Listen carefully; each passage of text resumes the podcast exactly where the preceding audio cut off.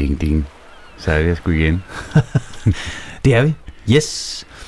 Velkommen, I, herreværelset. yes, i vores lille skur i Sydrund. Og endnu en gang så... Nej, det regner faktisk ikke i dag. Stadig lidt koldt, ikke? Jo. Men vi har haft nogle dejlige dage med sol. Det har vi i hvert fald. Men altså, Ja. Og det er rigtig, vi afslører ikke, hvornår den her podcast er optaget. Nej, Men øh, vi har jo sat os hernede i, i skuret igen og er klar på en lille snak om et spændende emne. I hvert Ja. fald et emne, som vi synes er super interessant Ja. på mange måder. ja, det må man sige. på en eller anden måde ligesom kryver ind i de forskellige hjem. One way or the other. Ja, i hvert fald øh, hos øh, mange mænd, vil jeg sige. Men øh, der har jeg så nogle facts, som øh, kom bag på dig senere. Er det rigtigt? Ja. Nå, det er spændende. Ja, fordi det gælder faktisk også rigtig meget kvinder. Ja, det gør det vel egentlig. Det, Det, måske gør det faktisk. bare... Rent statistisk, så gør det faktisk. Hvis man skal tro de undersøgelser, der er blevet lavet herinde for den senere tid. Nå, det går. Så er det måske bare alle mine øh, ekskærester. Ja, og så tror jeg også, man, jeg tror, som så mange andre, har vi også lidt fordomme om det. Men det kunne være, at vi Ja. skulle afsløre emnet, i stedet for at sidde og Ja. snakke udenom. Yes. Dagens emne er Gaming. gaming. Ja.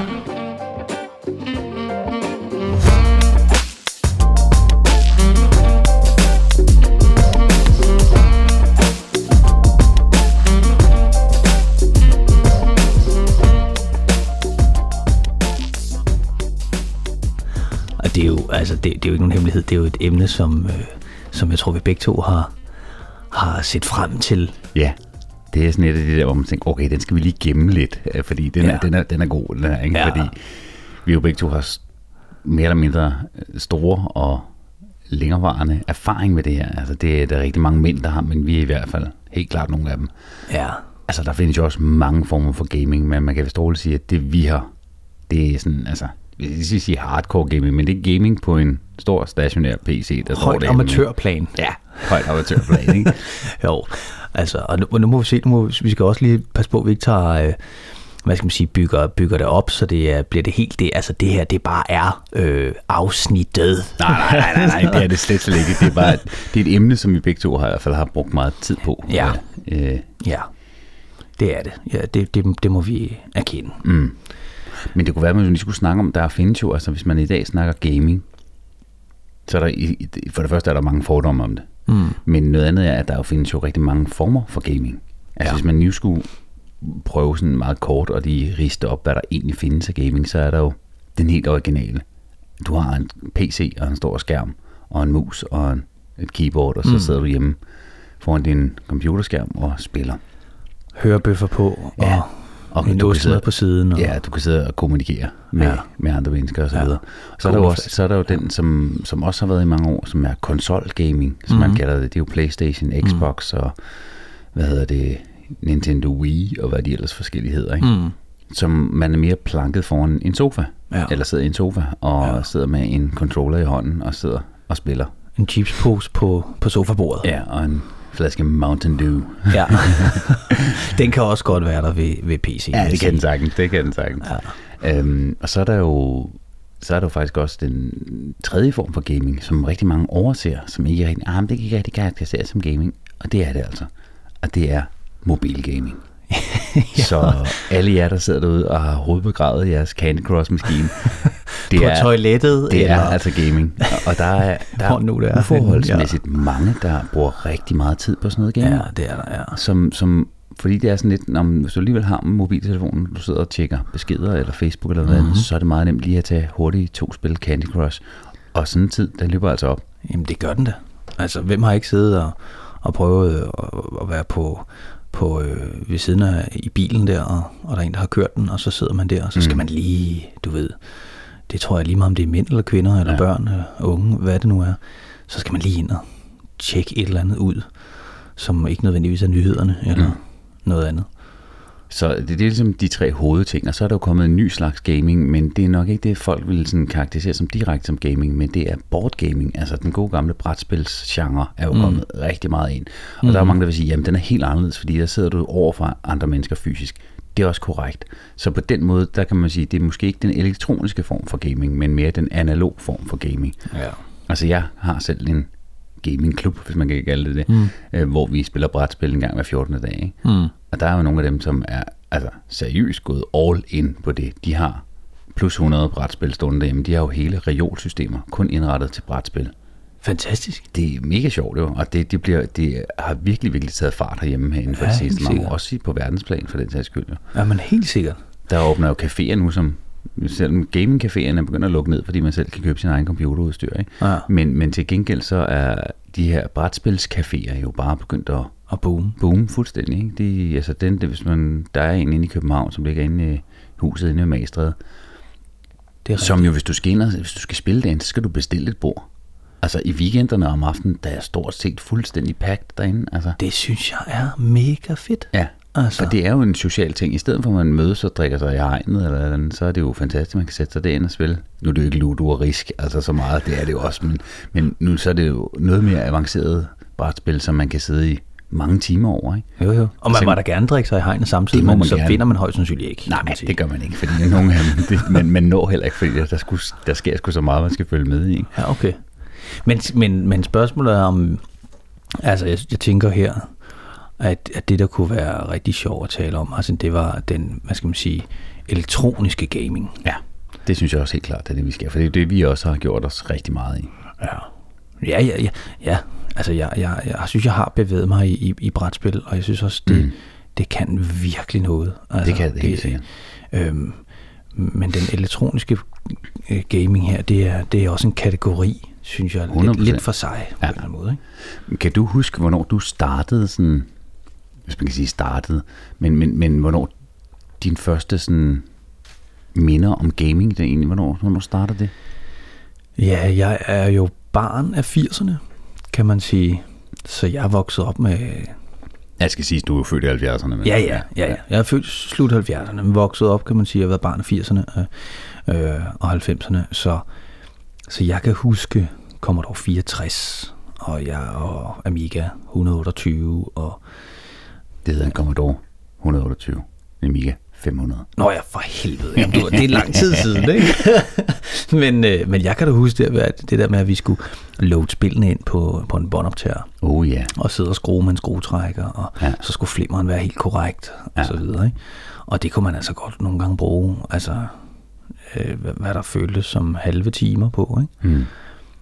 Øhm, Var det ikke også nogen, nogen samtidig med Nintendo også havde de maskiner, hvor det var sådan nogle, hvad hedder det, kan man sige, det var sådan nogle form for cartridges, hvor du sætter dem ned, sådan nogle plastik, nogle, hvor der var en lille printplade men, men de, var, de kom først, synes jeg, i sådan noget... Kom de først senere? Ja, det måske, hvis det er slut 80'erne, så er det, det er i hvert fald, synes jeg, start 90'erne, ja. jeg stifter bekendt, ja. Ja. kendskab med dem. Ja. Men, øh, men jeg, jeg kan huske den gode gamle floppy disk, og Oh ja, der var de der 5,25 yes, øh, tommer. Det var de der helt mærkelige, som de var Yes. virkelig, de var floppy. Ja, det var Fordi de. de. de var sådan nogle, man kunne bøje, ikke? Og så kom de der 3,5 toms disketter der, ja. som alle brugte også Ja. på de første PC'er og sådan noget. Yes. Det var sådan noget, man brugte på Amiga, kan jeg huske. Ja, lige præcis. Og det er helt klart, altså jeg har fået min, min, min gaming-opdragelse på en Amiga. Mm, det har jeg også. Hvad havde du? Havde du en Amiga? Øh, nej, jeg, det havde jeg faktisk... Øh, jo, det fik jeg. For fanden, det fik jeg sgu da. Men det, det, var, øh, det var der, hvor den var på vej ud, faktisk. Ja, Øh, så jeg spillede sammen med mine, øh, mine venner. Ja. Øh, og i det her tilfælde var det min, min barndoms nabo, Ja. som var lige lidt ældre end mig. Øh, han, øh, han havde en. Så det var jo sådan noget med at... Var det den gode gamle 500? Det var den gode gamle 500. Ja.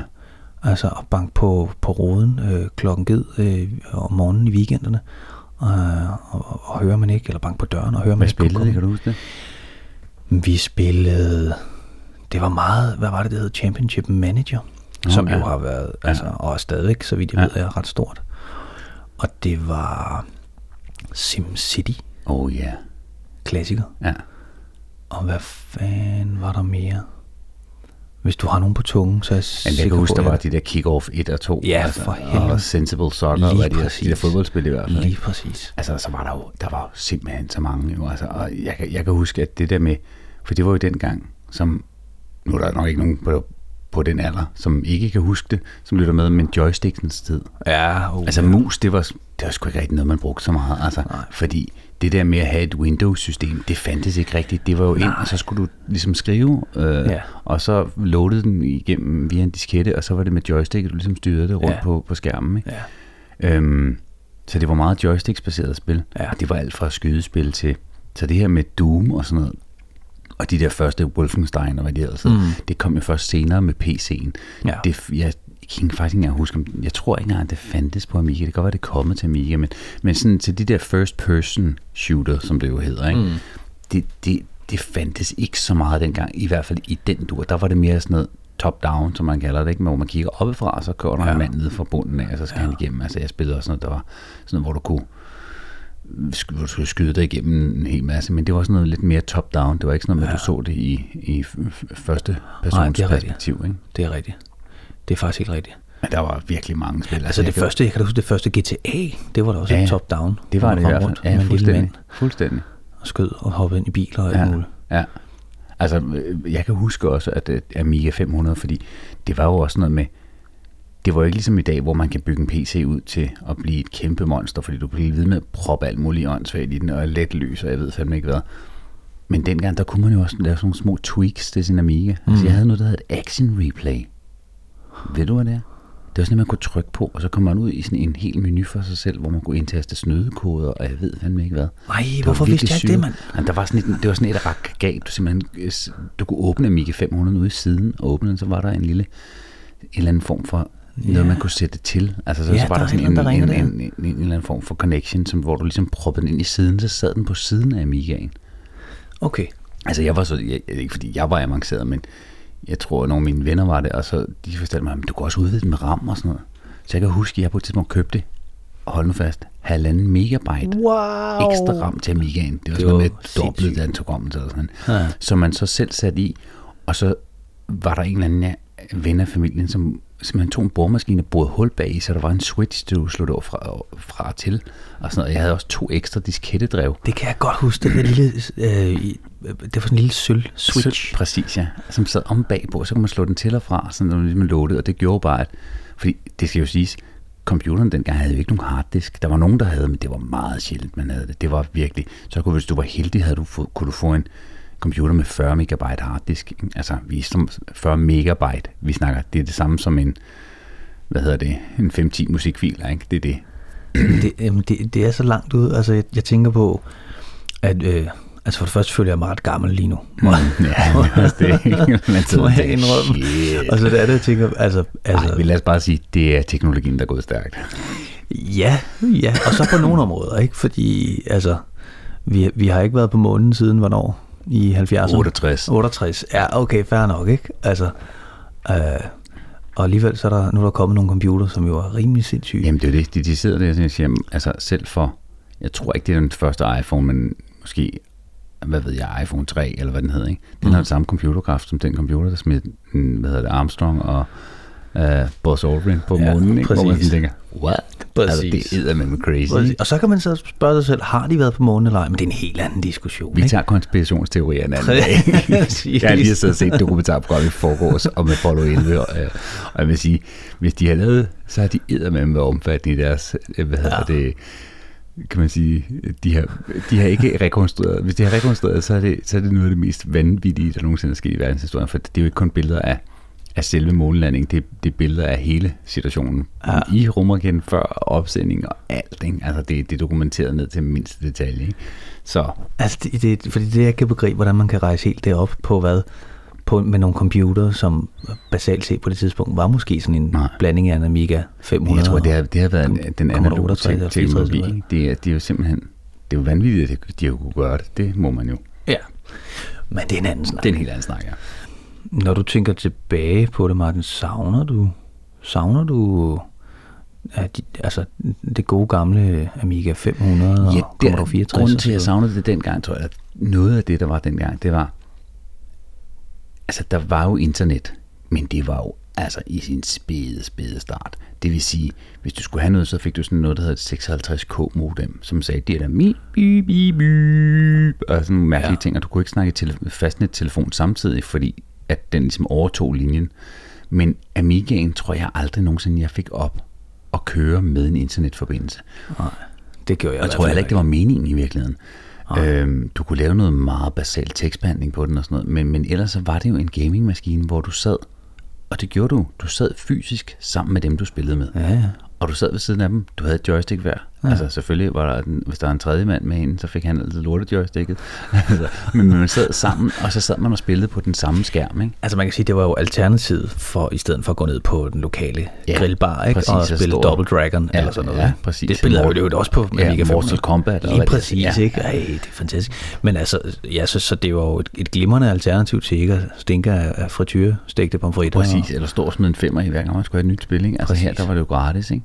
Men jeg, jeg kan nemlig ikke, som du siger, jeg kan ikke huske, at modemet nogensinde blev øh, plukket på en altså, Amiga 500. Jeg kan huske, at så gik der, jeg tror det var, altså der er nok gået i hvert fald fem år efter Amigaen ligesom blev skubbet stille og roligt ud af, af computeren, fordi så, så kan jeg huske, at jeg købte en, en PC.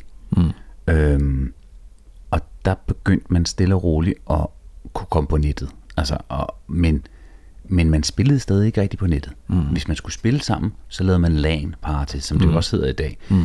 Men hvor du ikke har koblet til internettet, der tog du simpelthen et LAN-kabel, og så linkede du computerne. Yes. Det vil sige, så spillede du et LAN, hvor alle computer var fysisk i samme rum, mm. eller i hvert fald meget, meget tæt på hinanden. Mm. Så tæt, at der kunne sidde en ledning imellem dem. Ikke? Mm. Så knaldede du sådan en ind i, og så var det ligesom det, så linkede du de forskellige computere, så kunne du sidde 4-5 stykker og sidde og spille mm. Doom, eller Wolfenstein mod hinanden, eller ja, noget ja. tredje, eller øh, hvad hedder det, det der Unreal Tournament, eller hvad Ja, det, ja, det der der. er alle de gode gamle der. Ja. Men det er jo, det er, altså, Quake. ja, det er rigtigt. Altså i virkeligheden, det, det du siger, det er, øh, at det, det, i sin spæde start, så har, så har computerspillene en form for øh, socialt lag, Ja, det må man sige. som, Det havde det meget. Ja, hvor vi, man, man blev nødt til at møde fysisk, og mm. man, man linkede sammen, og, og man sad i samme lokale. Og, Jeg synes, det var meget sjældent, jeg husker, at jeg sad alene og spillede. Det har jeg sikkert Ja. gjort, og det er da uden tvivl, det har jeg. men, men man husker, man spillede sammen, det er ja. rigtigt. Jeg spillede rigtig meget sammen med andre, fordi det var ligesom sådan en, okay, skal vi ikke spille noget? Så sad man og spillede, altså Kick-Off Præcis. 2, eller hvad man Præcis. sad og spillede, og så spillede man det sammen, ikke? Lige præcis. Altså jeg kan faktisk, apropos det, jeg kan huske, at øh, i min gamle folkeskoleklasse, der, var, der spillede vi Sensible Soccer. Vi var så mange, der havde, vi havde tilmeldt sig en turnering hjemme hos en. Vi var så mange, så vi nærmest fyldte hele lejligheden. Ja. Jeg, tror, jeg, jeg ved ikke, om vi har været øh, 10 øh, unger under 13 eller sådan noget. Mm. Eller om vi var flere. Og så havde vi så et hold, så spillede vi så Ja. sammen. Så, så, så jeg vil give dig helt ret i, det var ikke det der, hvor man nødvendigvis sad alene. I hvert fald ikke på samme måde. Øhm, som det er i dag, kan man sige. Ikke? Nej, der sidder man jo mange gange hjemme hos sig selv mm. og spiller med andre. Til gengæld, så har man jo den mulighed i dag, at man har et headset og en mikrofon, ikke? så man mm. kan snakke sammen. Ikke? Mm. Jo, jo. jo og, og, og Men dengang, der var det rent ja. fysisk, der sad du ved siden af hinanden. Ja. Ja. Og det gør man også i dag en gang imellem. Det ved jeg, der er der er mange, der gør. Især nogle af de ældre, de sætter sig sammen. Mm. Øh, ved jeg, for de har også større mulighed for det, så skal du ikke involvere forældre, der skal til at køre ja, i bil og sådan noget. Ikke? Jo, jo. Men havde du egentlig også nogle, havde du spilkonsol? Eller hvad? Havde du, fik du nogensinde sådan en spilkonsol? Mm, nej. Altså, øh, skal jeg lige tænke mig om. Nej, det, nej, det gjorde jeg faktisk aldrig. Mm. Øhm, det er faktisk først her, nu på mine ældre dage, jeg har... Når du har en nu? Ja, ja, nu har jeg. Nu har jeg en, Hvad har du? en, en Xbox. Mm. Øhm, Er det den nye? Er det sådan en Xbox Ah, det One, den- eller hvad det, er den, det er den næsten nyeste. Hvad siger man? Jeg, ved ikke, hvad. Det er ikke en 360, eller? Nej, nej, nej. Nej, det, det, så Nej. gammel er den heller ikke. Nej, så, der, nej, nej, der er ikke håndsving på. Nej. Eller hvad siger man? Men, øh, øh, jeg har en stadig. jeg har så ikke brugt den i flere Men, år. jamen, det, fordi det er sjovt, fordi jeg, altså, øhm, jeg købte den øh, af mange forskellige grunde. Øh, øh, både for min egen skyld, men også fordi jeg har børn. Mm. Og jeg synes, det, jeg kan godt lide at spille sammen med dem. Ja. Øh, øh, ellers at de spiller sammen om noget. Øhm, men, men, men jeg kan mærke, at for mig handler det der med gaming, det handler om at, at gøre det sammen. Ja. Altså om, altså, og, og faktisk synes jeg, det er fedest at sidde i et rum sammen Mm. og game. Altså, det, det, det er klart, det har nogle, nogle, nogle ulemper også, fordi på et tidspunkt skal du for helvede enten slæbes over til rummet, eller pakkes sammen igen ja. fra rummet. Ikke? Ja, i dag med de PC'er, de var jo fucking en halv ton, undskyld, venner, men det gør ja, ja. det jo, altså, det er jo en kæmpe motherfucker, du skal jo, slippe med, plus jo, jo. tastatur, plus skærm, jo, jo. plus hele målviden, ikke? Jo, jo. Altså man kan også på laptop, men det, det, det er ja, lidt mindre, det, ikke? Men, det, øh, er, det, er, det er en helt anden sag, kan man sige. Men jeg kan mærke, det der, det der når, man, når man sidder og, og øh, er sammen øh, om mm. game, det synes jeg er fedt. Ja. Det synes jeg er sjovt. Øh, øh, og jeg synes, det er et glimrende alternativ selvfølgelig at sidde derhjemme og, og, og, og, og, og have dialog kørende. Mm. Men, men jeg, jeg synes, det kan noget der, når ja. man er sammen fysisk om det. Det synes jeg også helt klart er det. Øh. Er det sjovt. Altså jeg har også sådan en, når jeg spiller, så synes jeg også, det er sjovere at være på et hold ja, ja. hvor man kan snakke med det, man er på hold med, mm. i stedet for, at man kører som solo, mm. og ikke har nogen at snakke med. Altså, mm. det er klart sjovere at have nogen at snakke med, og spille mm. sammen med nogle andre på den måde. Mm. Godt nok er det ikke fysisk i mit tilfælde, men det er at kommunikere med andre mennesker, ikke? Mm. Jo, helt sikkert. Og være sammen om det på den måde, ikke? Jamen, helt sikkert. Altså... Altså, jeg har også, kan jeg lige sige, med, at bruge sådan noget konsol, jeg har jo haft en Xbox 360 i men det var sådan en, jeg først fik i slutningen af 20'erne, der var det nærmest allerede forældet. Ja. Så det har jeg heller aldrig rigtig gjort med. Det er øh, konsol gaming, vil jeg sige. Nej, altså jeg vil sige, jeg, vil sige jeg, jeg kan godt lide at spille FIFA. Ja. Men, men, øh, men, men og, og, det kan jeg også godt spille alene, men jeg synes hurtigt, det bliver kedeligt. Altså ja. jeg vil hellere spille sammen med nogen. Ja, det er da også meget sjovere. Altså. Det jeg har et par enkelte gange for min kæreste at sidde og spille sådan noget Tekken øh, mm. mod hinanden, fordi mm. det synes jeg var sjovt. Hun har også gamet, da hun var yngre og sådan noget, men hun har også en, hvad hedder det, en farfar, som var meget inde i sådan alt det her. Altså han, havde, han var professor i menneskers interaktion med maskiner. Det vil sige, at han havde alt det nye gear altid, så jeg tror, hun har haft til adgang til en masse af de her vilde computer, før de overhovedet nærmest eksisterede på det danske marked. Ikke? Ja. Så, så hun har fået lidt ind sådan med modermælken, med sådan noget med, så spiller Atari, og jeg ved fandme ikke hvad, ikke? alle mulige mærkelige computer. Det er sgu da meget vildt. Ja. Så hvad hedder det? Men det kan være, at hun er blevet kureret. Det er ikke noget, hun synes det er det fedeste længere. hun er ikke blevet holdt til ild. Nej, det, det tror jeg mere, det er det. Ikke? Det, det er bare noget, jeg får fired up under hende. Men hvad med, der, nu nævnte du det med, med, med, med mobil. Mm gaming. Ja. Altså, hvad, hvad, hvad, hvad synes du om det? Jamen altså, jeg har ikke nogen holdning til det. Jeg kan, jeg kan, der, der hvor, hvor jeg synes, at det er interessant at snakke om, det er, at der er rigtig mange, der siger, jamen det er jo ikke gaming rigtigt. Jo, det er det. Det, det, er, er, det. det er jo spil. Det er jo bare spil i, på et andet mm, medie, eller som man kan sige, på en anden form for konsol. Det er bare mm. din telefon, som du også snakker i, og sender sms'er på, og tjekker mm. Facebook. Mm. Øhm. Altså jeg har lidt et indtryk af, at, at på mobilen, og, og det kan godt være, at jeg slet ikke har ret, og det kan godt være, det er, fordi jeg, jeg ikke har gået dybere ind i det, eller har spillet nogle spil, som, ja, men, men, men på mobilgaming bliver det meget isoleret, synes jeg. Der er man mm. meget sig selv. Ja, hvis og, du ser IS-tog, busser, øhm, sågar nogle gange, mens de kører bil. Altså, jeg tror ikke, der er så mange, der spiller Candy Crush, mens, øh, mens de kører bil. Oh, men, det håber jeg ikke, nej. men hvad hedder det? Jeg ser rigtig mange, og selv, altså selv så sent som i går, stod der en i køen øh, i Kvickly, mm. en fyr, mm.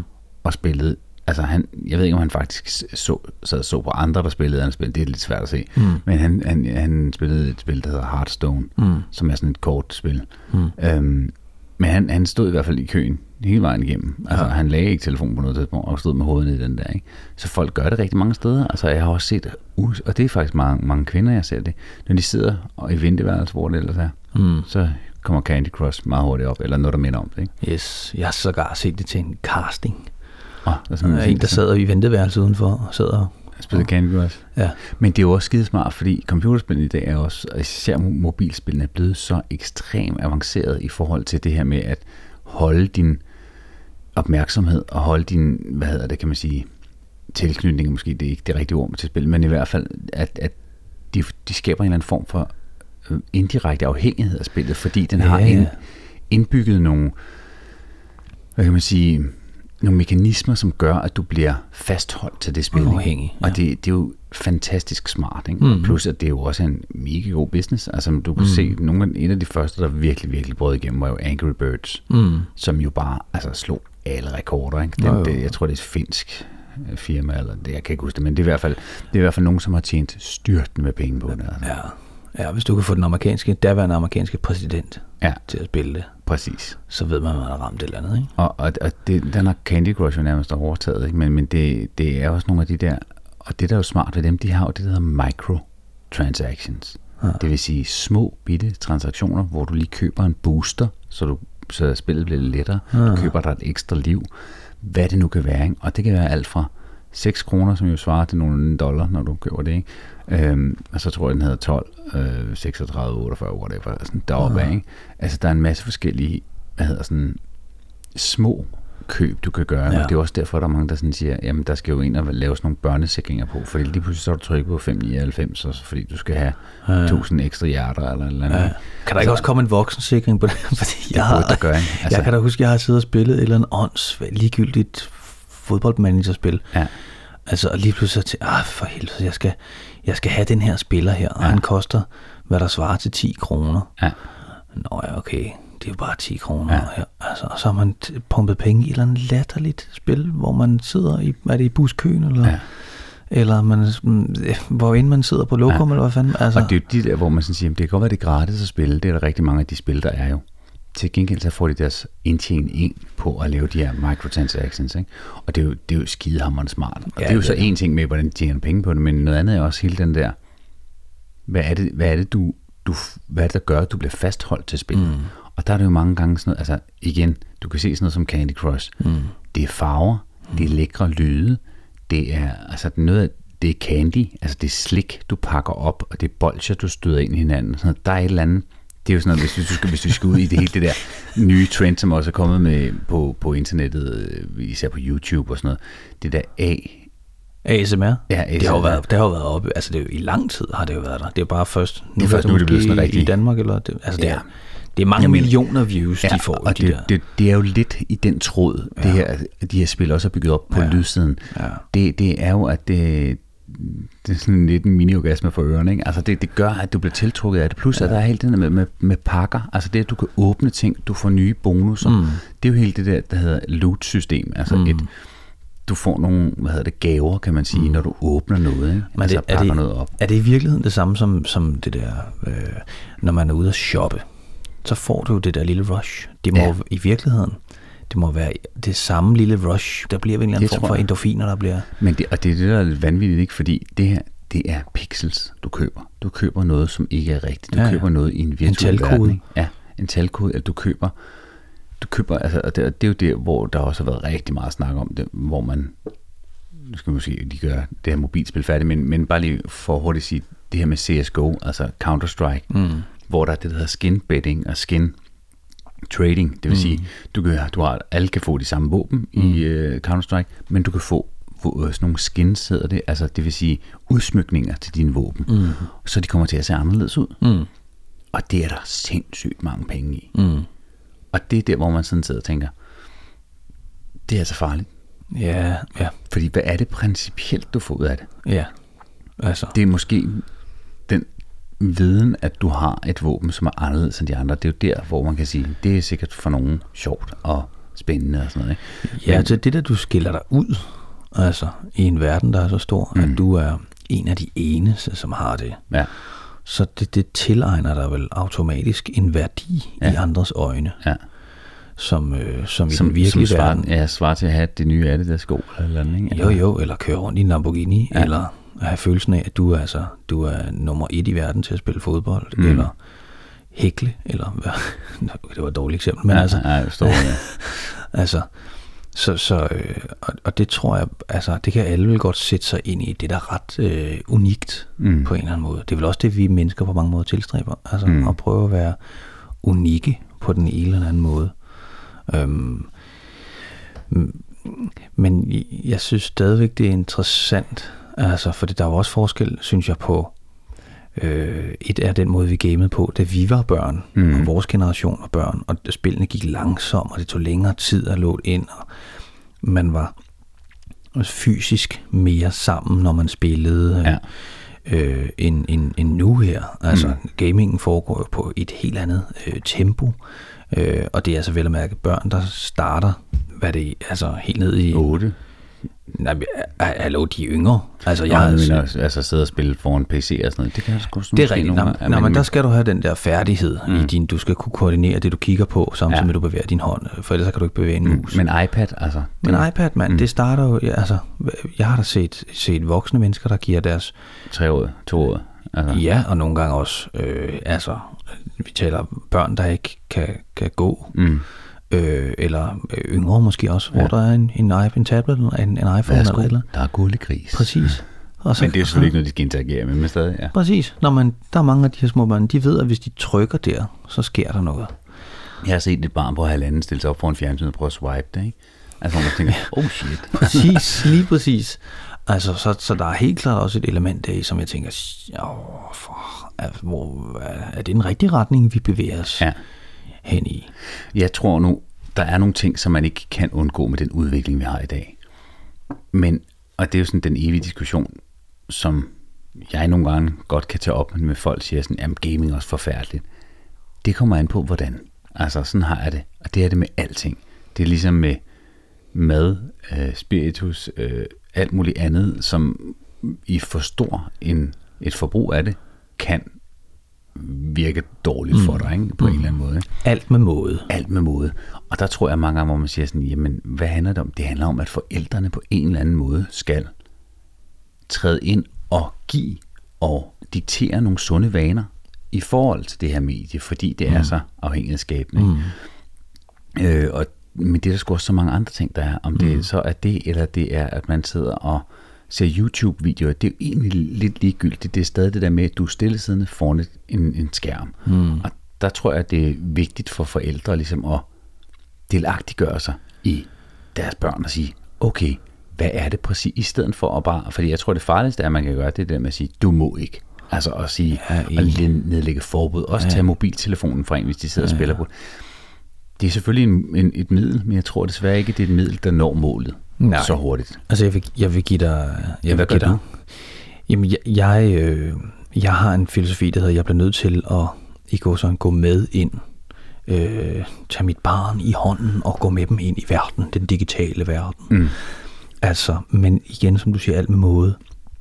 Øhm, jeg for eksempel, øh, på mange måder er jeg kæmpe fan af, af YouTube, det må jeg indrømme. Mm. Men jeg synes, øh, når man sætter børn, øh, og her taler vi børn, øh, øh, øh, til at søge frit på YouTube, så synes jeg, det er, det, altså, det er helt skidt. Mm. Øh, der er kommet noget, der hedder YouTube Kids nu, de hjælper, tingene, øh, de hjælper ja. Lidt på tingene, men jeg synes, at øh, altså, du kan jo finde så meget virkelig øh, frastødende ja. Materiale. Men skal jo sige, det er jo først inden her for de sidste tre måneder, eller sådan, at YouTube Kids er kommet, og der Ja, ligesom er, fordi der var en kæmpe, kæmpe sag. Nu er det lidt væk fra gaming der, men det, der kom en kæmpe sag med det her med, at der jo faktisk var, altså, pædofile og meget Ja, ubehagelige mennesker, som udnyttede YouTubes algoritme med, at du faktisk kunne søge på ting, og så sad de og kiggede på, kiggede på små piger i badedragter, der hoppede Ja, på trampolin og sådan noget, hvor man sådan tænkte, og, det, lige pludselig var der i chatten nedenunder, altså øh, links til pædofile hjemmesider, jeg ved fandme ikke hvad, altså det mest ubehagelige, man kan forestille sig, ikke? Præcis. Hvor man sådan tænker,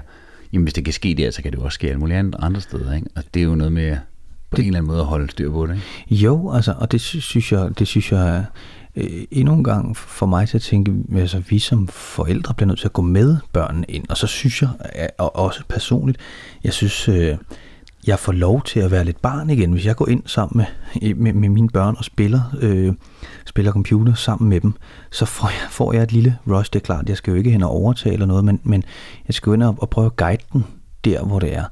Øhm, plus så slog det mig også øh, for nyligt, at de aldersgrænser, der er på de forskellige spil, for eksempel, det er jo nogen, som spiludbyderen selv sætter. Det vil sige, der sidder ikke nødvendigvis et panel, eller, eller hvad ved jeg, øh, øh, i hvert fald ikke så vidt jeg ved, og som siger, jamen, øh, øh, GTA, det, det er fra 18 år op efter, eller Roblox, øh, det er fra, hvad ved jeg, 7 år op efter, eller hvad. Så det er spiludbyderen selv, som ligesom skal sige, øh, mm.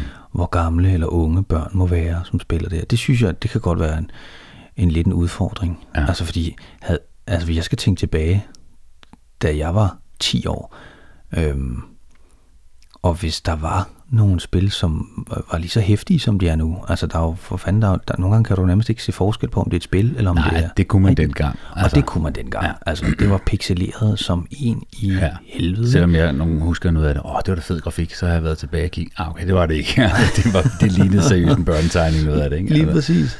Altså, så, så, øh, så jeg, jeg tror bare, det, det, det kræver, at, at, at i hvert fald jeg som forældre, jeg skal tage et større ansvar, og jeg Mm. skal gå ind i det og virkelig sikre mig, at, at tingene er på en fed måde. Plus, så er der også nogle ting, der åbner op, som er meget fede.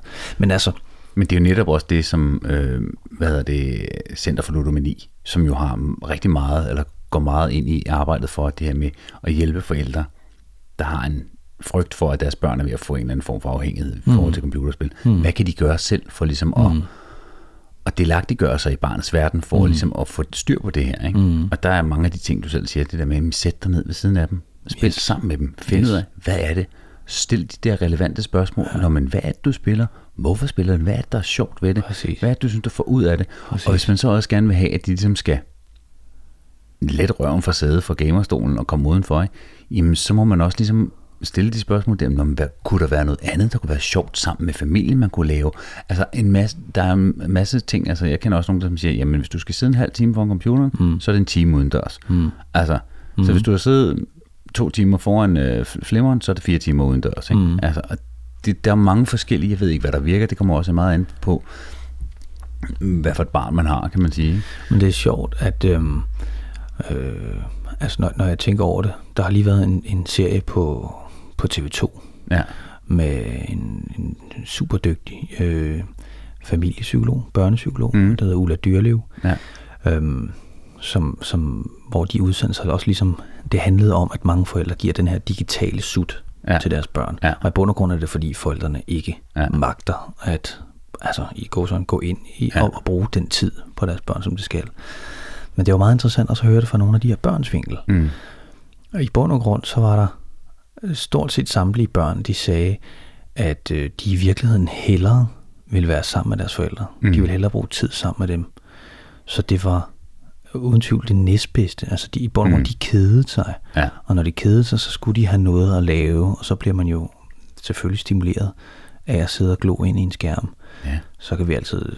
Så er der jo alle de ting, som vi lige har snakket om det her med, så får du de der små gaver hele tiden, ikke? Altså, Ja, ja. ved, ved, altså nogle små, og som tænder nogle endorfiner, centret ja. I din hjerne og sådan noget, ikke? Lige præcis. Og det er klart, hvis mor og far ikke er der, jamen, hvad er så et eller andet, som man kan forsvinde lidt væk i? Præcis, måde, ikke? præcis. Men det er også meget interessant, at der er mange af børn og unge i dag, som hvis ikke de er med til at spille, et klassisk eksempel, det er Fortnite. Mm. Hvis ikke de synes, Fortnite er sjovt, så er de faktisk lidt uden for gruppen. Ja, det er jo også det vildeste, for der er med mange unge, der spiller sådan noget der, ikke? Det er det. Det er jo helt Altså, vildt. men jeg tror ikke nødvendigvis, at det er meget anderledes, end hvis vi siger tilbage i, i inden computerens kæmpe boom, at det var, hvis du ikke var en af dem, der spillede fodbold, så Ja. var du også ude. Præcis. Altså det, det, det tror jeg er lidt den samme ekvivalent, hvad hedder det, ekvivalent. Mm. Øhm, men, men jeg synes så stadigvæk, at det er, det er skræmmende på en eller anden måde. Altså hvi- hvis, øh, hvis, ikke du, hvis ikke du tager del i det øh, øh, selskab og dine, dine venner der, så bliver du faktisk stødt ud. Ja. Eller så er du ikke nogen at lege med. Ja. Altså, det synes jeg er vildt. Det er jo også skræmmende et eller andet sted, ikke? Jo, Men der, der, der har jeg også lidt... Um, jeg, kan lige, prøve at smide en facts på bordet her, Mhm. fordi jeg har faktisk, jeg, jeg sad og glodede lidt på nettet omkring sådan, hvad er børns gamingvaner, og når det starter, så starter det meget i det der 10-11 års alderen. Mm. Så man tager ligesom, så den her undersøgelse handler om sådan noget 10-15 år, ikke? Mm. Og på hverdag, der er det faktisk op til, det er cirka 30 procent af alle drenge i fra 10 til 15, der spiller minimum 4 timer om dagen. 30 procent, det er hver tredje, ikke? 4 timer om dagen, ikke? det er altså meget. Og i weekenderne, der er det 50 procent af alle drenge, der gør det i den aldersgruppe. Mere end 4 timer.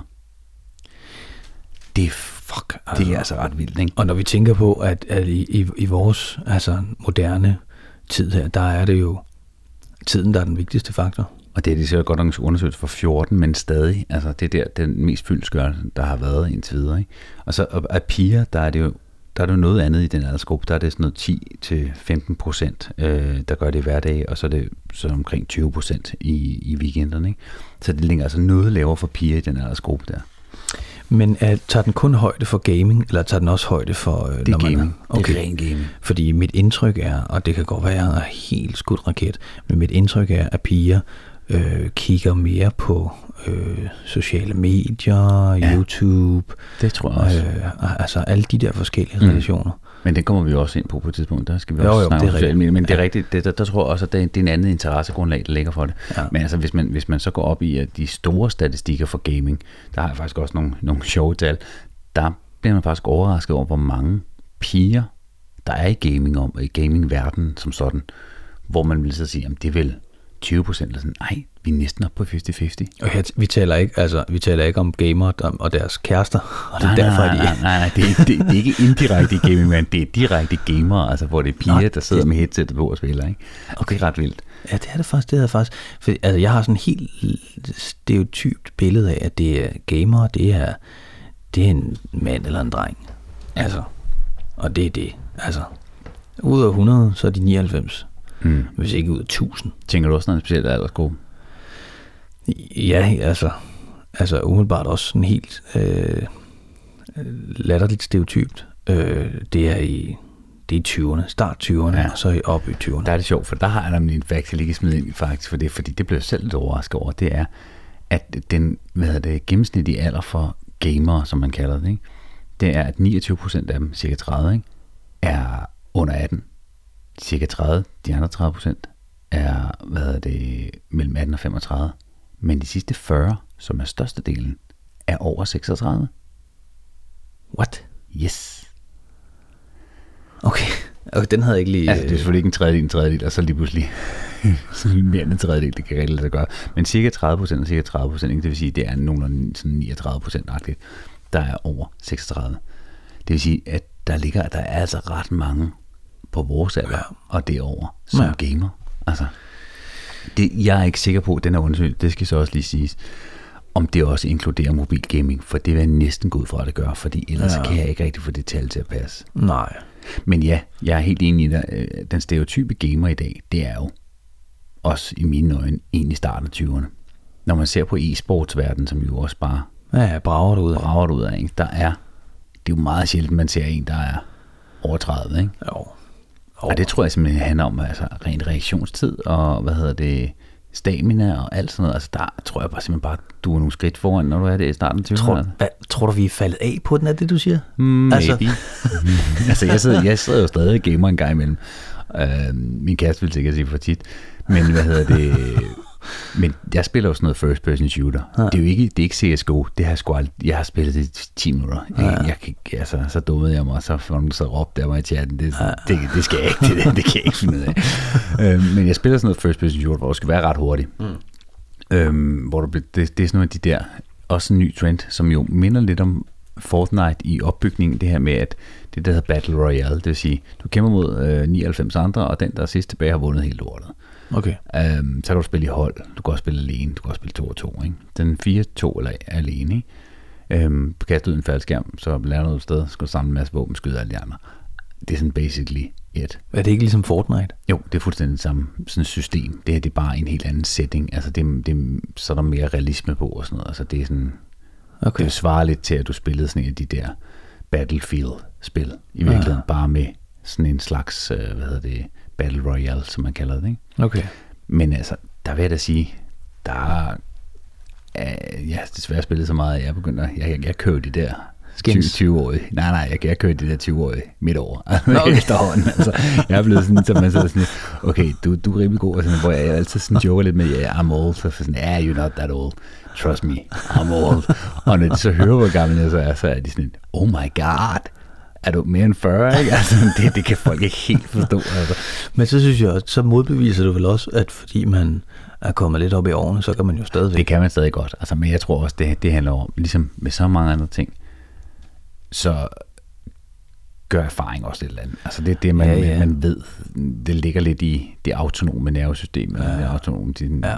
bevægelsesmønstre. Ikke? Altså Ja. det kører bare lidt. Man ved ja. præcis, hvordan musen skal, og hvordan ja. fingrene kører. Og så Ja, ja, ja, det er klart. Og hvis man er en gamer, på 40, ikke? og ja. man har startet, man var med fra starten, så har du gamet over 20 år. Jo. Altså, i det er rigtigt. Ikke? Jo, jo. Og mere end det endda. Jamen, helt sikkert. Altså jeg vil sige, for mit eget vedkommende, det er klart, når, man, når der er børn i ligningen, så går det helt automatisk ned ad bakke. Ja. Altså, med jeg kan huske, vi spillede jo rimelig meget World of Warcraft yes. på et tidspunkt. Yes. Som og, jeg tror, at nærmest stort set alle gamere har været inde over ja. på et eller andet plan. Ikke? Jo, og det, altså, til dem, der ikke rigtig ved det, det, det er på mange måder et, et, et, et fantastisk øh, spil, hvis man er inden for gamerverdenen. Mm. Det var det i hvert fald.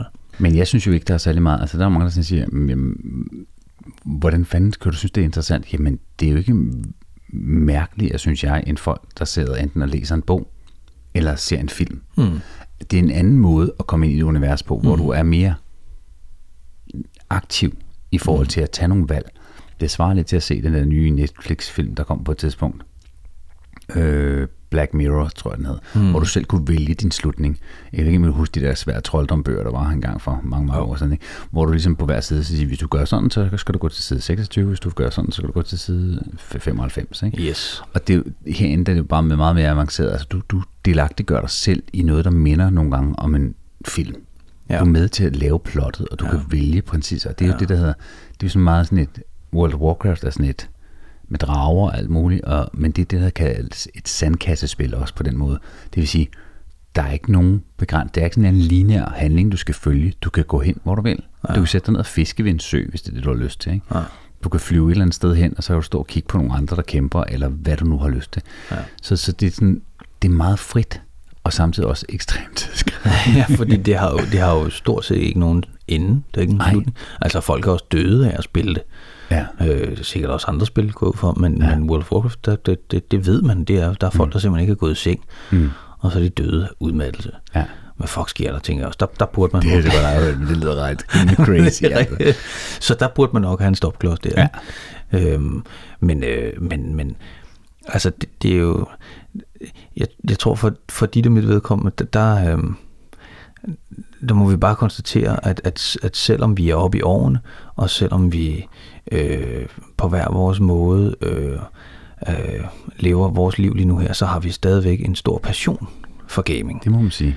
Altså. Jeg synes stadig, det er et univers, der er ekstremt, og en genre, som er ekstremt interessant at følge. Mm. Og se perspektiverne i det, fordi jeg tror, at det her gaming, det gør os en masse positive ting for dem, der deltager i det. Ikke? Øhm, et, er, et er alt det negative, at man fysisk er meget stillesiddende, og man måske ikke har den direkte menneskelige interaktion, som er face-to-face, som der bliver mindre og mindre af, også i kraft af de sociale medier og sådan noget. Mm.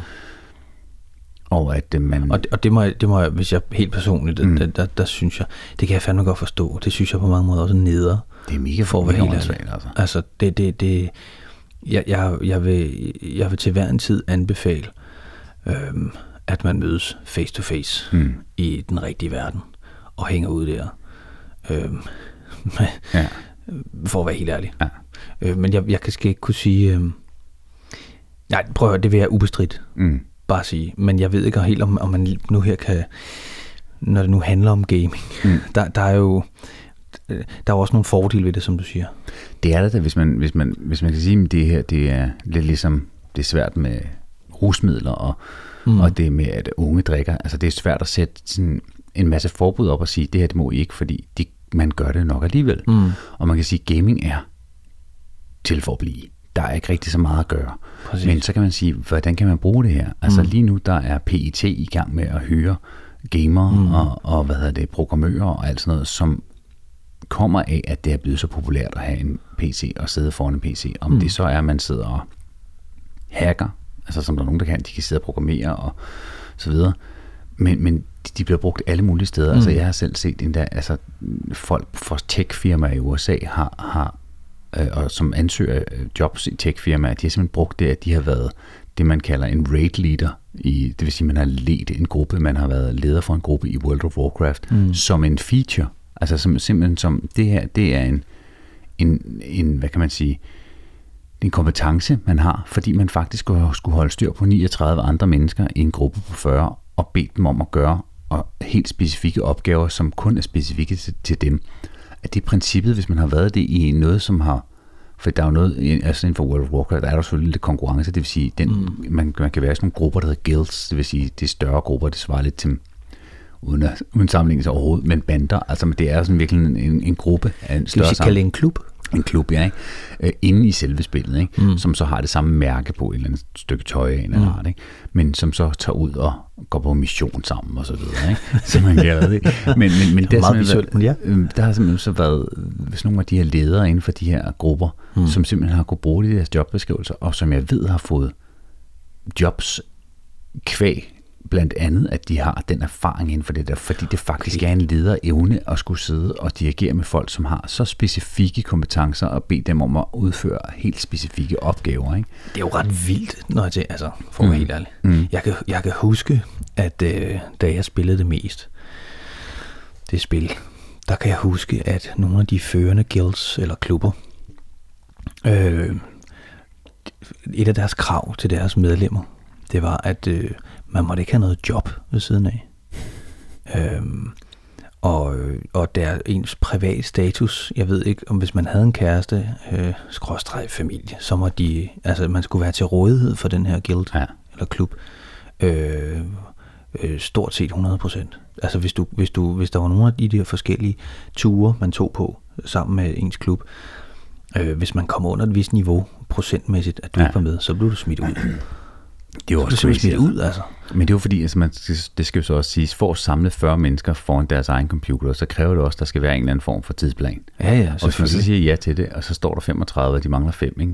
det er også nederen for de andre, uden at jeg skal sige, at det er fuldkommen crazy, at man har sådan nogle ting der. ikke? Fordi hvad er det i virkeligheden lige, vi opnår her? Ikke? Altså, Jo, det, det er men, ikke et men, job som sådan, hvor du tjener penge. Jo. Altså, Nå, men jeg synes, det er meget interessant, som du siger, hvis det så er, man i den virkelige verden faktisk kan konvertere det til at, at, bruge til noget i godsøjne rigtigt. det er der nogen, der gør. Jeg siger jo ikke, det er alle, der Nej, gør nej. det, men det, er- det, det er der nogen. Det er jo kun for ligesom at fremhæve, at det, det er jo også på en eller anden måde, har kunne, det giver nogle færdigheder. Der er jo også nogle andre færdigheder, vi lige kan nævne her om lidt, men, Ja, ja. men, men et er, at det er vanedannende, og det er dårligt for rigtig mange ting, men, eller på nogle punkter i hvert fald, så, så giver det jo også nogle, om det er børn eller unge, eller hvad det er, nogle kompetencer på nogle andre mm. områder. Jo, jo, det er rigtigt.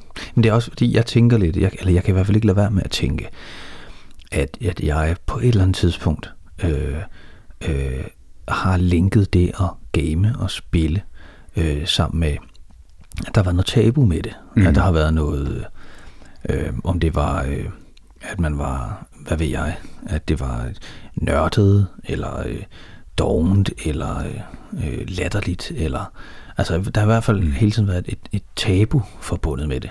Og det synes jeg måske ske stadigvæk hænger ved, selvom e-sport er blevet så stort, og der, er- der er pumpet penge ind i det, så, så, så synes jeg stadigvæk, det, det er i hvert fald en hårfin balance. Ja, det synes jeg også. Altså. altså øh, hvis man nævner, jeg synes stadig også, jeg har svært ved at sidde og sige, at jeg gamer til folk, medmindre jeg ved, at nogen, der godt kan tage det, i mm. princippet, hvis du forstår, hvad jeg mener. Mm.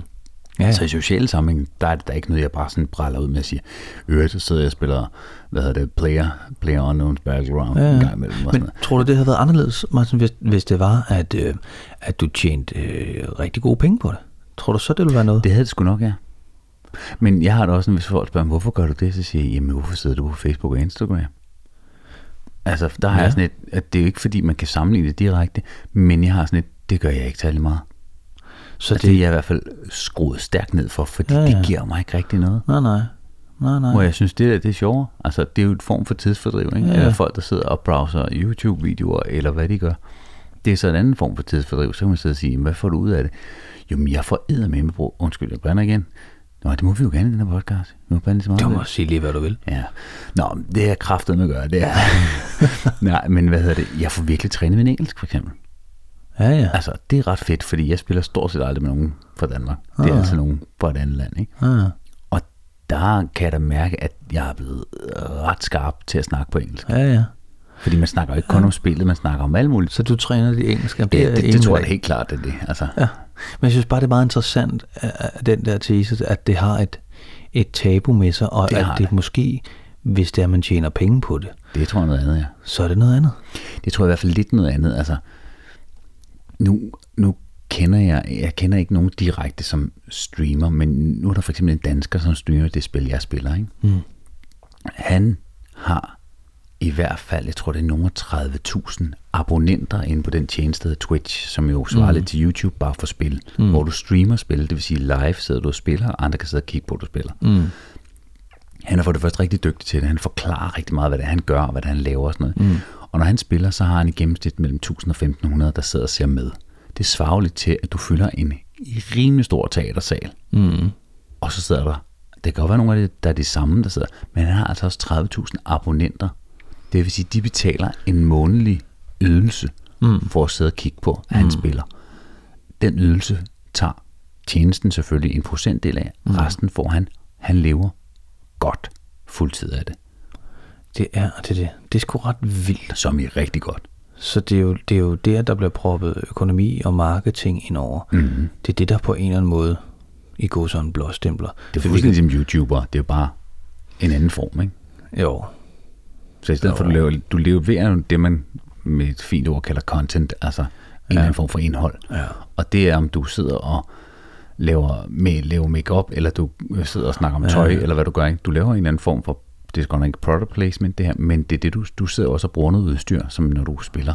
Ja, og der det er der sige, masser af product placement ting. Hvis du, hvis du sidder og spiller, så siger han jo også, at jeg har lige fået et nyt headset, og ja. det er fra hvad ved jeg, Bose, eller hvad helvede ja, det kunne være. Ikke? Ja, så er de sponsoreret ham med det. Ja, så, så er dem, der er sponsoreret. Det er ja. han for eksempel. Ikke? Han er sponsoreret af sygt mange forskellige. Ikke? Det vil sige, ja. at han har, tror jeg, tre eller fire gaming-PC'er, ikke? som han sidder og bruger, og alle sammen er sponsoreret. Ikke? De ja, ja. koster i hvert fald 20-25.000 stykker. Ikke? Altså, Shit. Og så resten af det, det er jo bare, jamen, så, fordi han lige nævner den, så får han lige noget ekstra der, de, nogle penge, altså for alle mulige sponsorater. Så det er sjovt, så det er til virkeligheden det, der Altså du kan godt høre, jeg prøver at sige lidt om det samme altså med, med tabu. Det, så snart der er noget økonomi involveret i det, ja, så, så ryger tabuen. Ja, jeg tror så snart det ikke bare er for sjov, fordi så er det sådan lidt, hvad er meningen med det? Ja. Andet, jo, og der vil jeg jo så sige, for mit vedkommende, det kan jeg jo kun snakke om, for mit eget vedkommende, det er, det er ren underholdning. Mm. Det er underholdning, lidt ligesom, det giver dig lidt et boost at se, at du har fået 19 likes på din Instagram-post inden for de sidste ja, ja. 10 minutter. Så er folk sådan, wow, wow hvor jeg sådan, ja, men jeg skulle lige så sjovt lige at kaste mod en faldskærm og hente nogle våben og skyde nogle andre i hovedet ja, ja, ja. med en pistol i, en, eller anden interaktiv verden. Ikke? Ja. Og det, det giver mig, og faktisk er det afstressende for mig. Ja. Det er simpelthen afstressende. Ja. ja. Det er egentlig også, det, det er lidt, bringer mig hen til min næste tanke, fordi jeg kan mærke de gange, hvor jeg har siddet øh, mere end en time, og nu, som sagt, jeg har ikke nødvendigvis særlig god træning lige nu, men når jeg har siddet med gaming i mere end en time, så kan jeg godt gå hen og blive lidt smågnævn. Og jeg ja. kan mærke det på mine børn også. Ja. Øh, og jeg synes, det er, der er ret stor forskel, om det er øh, gaming, eller hvis jeg har set en, en hvad ved jeg, to afsnit af en serie, mm. som måske har været, hvad ved jeg, en times varighed, eller, eller kommer op på, lad os sige, tre afsnit af en times varighed på fjernet. Jeg, jeg synes, jeg har, der er jeg lidt, føler jeg lidt, i hvert fald lidt bedre humør, hvor jeg synes mm. i gaming, der bliver jeg sgu lidt, jeg bliver bare hurtigere ja, knaven mm. eller sådan noget. Mm. Øhm, og, og det, øhm, så det er meget interessant, for jeg kan også godt relatere mig faktisk til det der med, jeg synes faktisk, det er, jeg kan godt se det, det altså hvorfor jeg føler, det kan være afstressende, men ja. er, er det ikke måske også, når jeg lige hurtigt umiddelbart tænker over det, fordi at jeg får lov til at sidde og fordybe mig i noget og lukke alt muligt andet ude. Øhm, altså, eller det er i hvert fald det, jeg tænker, at det måske ja, er... det er jo ikke klart. Altså, det er ligesom at lukke sig ind i noget andet. Altså, du tager nogle hørebøffer på, så du lukker også helt fysisk ja. af omverdenen lidt ude. Ikke? Ja, ja. Altså, jeg, jeg tror da også, at det, der er jo lavet en masse undersøgelser. Nu er der kommet en eller anden vanvittig undersøgelse ud, som, men, som jo nok skal være helt rigtigt. At det her med, at du først tager skade i gåseøjne, hvis man kan kalde det det, når du har siddet mere end syv timer foran, foran skærm, så er det først der, den ligesom, syv timer? Ja, men, ja det, alt, det, det, der er selvfølgelig også nogle moderationer i det. Men efter de syv timer, så får du ikke noget ud af det, decideret ved at sidde der. Altså rent, rent sådan endofinmæssigt og sådan noget. Så det er først det er der, den løber ud. Okay. Jeg vil så sige, altså i virkeligheden, så burde den jo hedde, altså hver time burde man jo stille sig. Lidt ligesom når man sidder og siger om arbejdsstillinger og ja, arbejdsmiljø. Ja. Men når du sidder en time foran en computer, så skal du lige rejse dig op og gå rundt om bordet, ja. og så skal du lige ud og have en kop kaffe eller en kop vand eller et eller andet, ja, ja. og lige ud og trække noget frisk luft. Ikke? Ja. For ellers er det ikke godt for dig, for vi mennesker er jo ikke bygget til at stå og sidde og kigge ind i en skærm. Nej. Så på den måde, der tror jeg, at det er helt rigtigt. Selvom man, der kommer sådan en undersøgelse der, så det handler det om, hvad det giver dig. Og der tror jeg, at det handler også om, hvad tager det fra dig, synes jeg er det mere vigtige i virkeligheden. Og der synes jeg jo, altså, der tror jeg, du er helt ret i det der med. Men, men jeg tror også, at, ja, at det kan, for nogen kan det gøre en mere irritabel, og for nogen kan det afstresse. Jeg tror også, det handler meget om, hvilket menneske vi snakker om, ja, og hvilken ja, kontekst ja. det bliver gjort i. Jo, jo, jo. Jo, jo, jo ja. Og så synes jeg, altså for, for mit vedkommende, jeg, jeg, kan, jeg kan virkelig godt øh, se den der afstressende faktor, men det er, det er inden for et tidsperspektiv. Mm, ja. Og derfor tænker jeg, den der syv timer der, du er sikker på, at det ikke er spilindustrien, som har... Nej, har, det er faktisk har, ikke. Altså, jeg, jeg, jeg sidder faktisk også, nu skal jeg også uh, afslutte med, altså jeg sidder faktisk og lytter også til sådan en, en podcast om gaming, mm. hvor de tager det meget seriøst, det her omkring med, hvordan formidler man information om gaming, og hvordan bliver den formidlet ud til, øh, hvad hedder det, omverdenen, mm. og hvordan, og der har de nogle eksperter inde på altså områderne, og der har været en inde både fra øh, Center for Ludomani og alt muligt forskelligt, og snakke om alle de her forskellige undersøgelser, der er mm. lavet. Ikke? Mm. Men fælles for alle dem er, det er, at der er gode sider ved gaming, der er dårlige sider ved gaming. Ja. Og det kan man ikke komme udenom. Men det er der også for fjernsynsskækkeri, det er der også for social medieforbrug, det er der for alt stillesiddende. Ja. Og alt, hvor du køber ind i en skærm. Ikke? Ja. Man kan sige, vi har været inde ret meget på, hvad der ikke er godt, fordi det kan, mm, din koncentrationsevne kan blive nedsat, du kan blive irritabel. Der er rigtig mange Øhm, altså, men der er også folk, hvor man sådan sidder og tænker, okay, de, simpelthen, de er så afhængige af gaming, at det er jo, selvom de har det dårligt, så sætter de sig foran skærmen, selvom de er ømme i deres krop, så sætter de foran, og det er jo især børn, altså, og, mm. men, også, men så også unge mennesker og så videre, ikke? Mm. og så det, der er jo også et helt tabu ved det, jeg tror ikke tabu kommer ud af ingenting, Mm. Der er også nogle ting ved det, hvor man sidder og tænker, at gamer, de er sådan nogle lidt småtykke nogen med et skæg, der sidder kun under hagen, det man kalder et neckbeard, ja, ja. og så sidder de og spiser Doritos øh, med, med, med ostesmag og drikker Mountain Dew, ikke? Altså i Danmark vil det nok smart øh, ostepops og faktisk kondi, ikke? Altså, og, og, de kommer ikke rigtig uden for en dør og meget ja. blege i huden, ikke? Ja. Og det er der også rigtig mange af, det er der ja. ingen tvivl om. Men, men hvis du ser på nogle af de her elite som sportsfolk, e-sportsfolk, som ligesom er dem, der går forrest lige nu, ikke? de er jo på løbebånd, og de har kostplaner, og jeg ja, ved fanden mig ikke hvad. Ikke? Altså, ja, ja. Det er jo som elitesportsudøvere i dag er. Ikke? Altså, ja, ja. det så, kan man så sige, at de må stadig sidde stille siden. Ja, men det, det er der også rigtig mange andre sportsgrene, hvor du ikke er fysisk, fysisk. Her, der træner du rigtig, rigtig, rigtig kraftigt på at kunne sidde der og gøre de ting, du skal gøre. Ikke? Ja, ja. Men ja, det synes jeg på en eller anden måde også, det, det mangler bare på mm. en eller anden måde. Mm.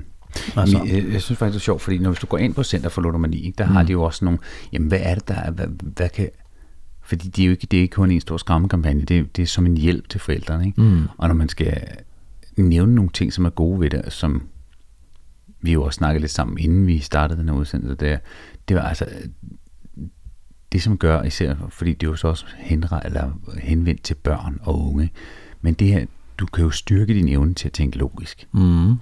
Det synes jeg er en af de store ting ved, ja, ved gaming. Og så det her med, at man også bliver bedre til problemløsning. Altså, ja. fordi du bliver altid stillet over for en eller anden form for problem, hvor du har nogle valg, som mm. du skal vælge imellem. Ikke? Mm. Du får en bedre hukommelse. Mm. Øh, du får nogle øgede visualiseringsevner. Det kan man bruge i alle mulige forskellige sammenhænge. Mm. Jeg kan ikke lige konkret komme på nogen, men, men, men, men det tror jeg da helt klart, altså, hvad du end nu skal være, mm. og hvad du, om du skal være arkitekt, eller hvad du skal være. Ikke? Mm. Der sidder jo folk og bygger Minecraft ting, altså jeg ved oh, ikke, nogle vilde, vilde ting, og bygger en kopi af København og sådan noget. Ikke? Øh, styrket samarbejdsevner, det tror jeg er en af de allerstørste, altså, ja. hvor du, fordi du bliver nødt til simpelthen at arbejde sammen med nogle andre og gå på kompromis og gøre ja, nogle ting, jeg sagde. Ikke? Jo. Og så den opbygning af sociale netværk, og selvfølgelig, som jeg snakker om, forbedre engelsk kundskaber. Ikke? Ja, ja. Altså, den opbygning af sociale netværk, den kan jo altid diskuteres, fordi du ikke er fysisk sammen med andre, men du skal stadig indgå med nogle andre. Ja, en relation. Over ja. en voice chat. Ikke? Ja, ja, det er rigtigt. Det er rigtigt. Og så skal der selvfølgelig nok være nogen, altså der falder ud, eller ikke når alle de her ja. ting, du lige har læst op hmm. her. Altså, det er klart. Um, det var bare for ligesom at nævne, at der er gode ting med det, fordi jeg synes også, vi har været ret grundigt omkring, at vi begge to er meget passionerede omkring gaming, mm. men vi har også vores kan man sige, aversioner, eller ikke aversion, men vi har i hvert fald ja. også, at vi kan sagtens se de negative sider ved det. Ja. Men som vi helt startede med at sige, alt med måde.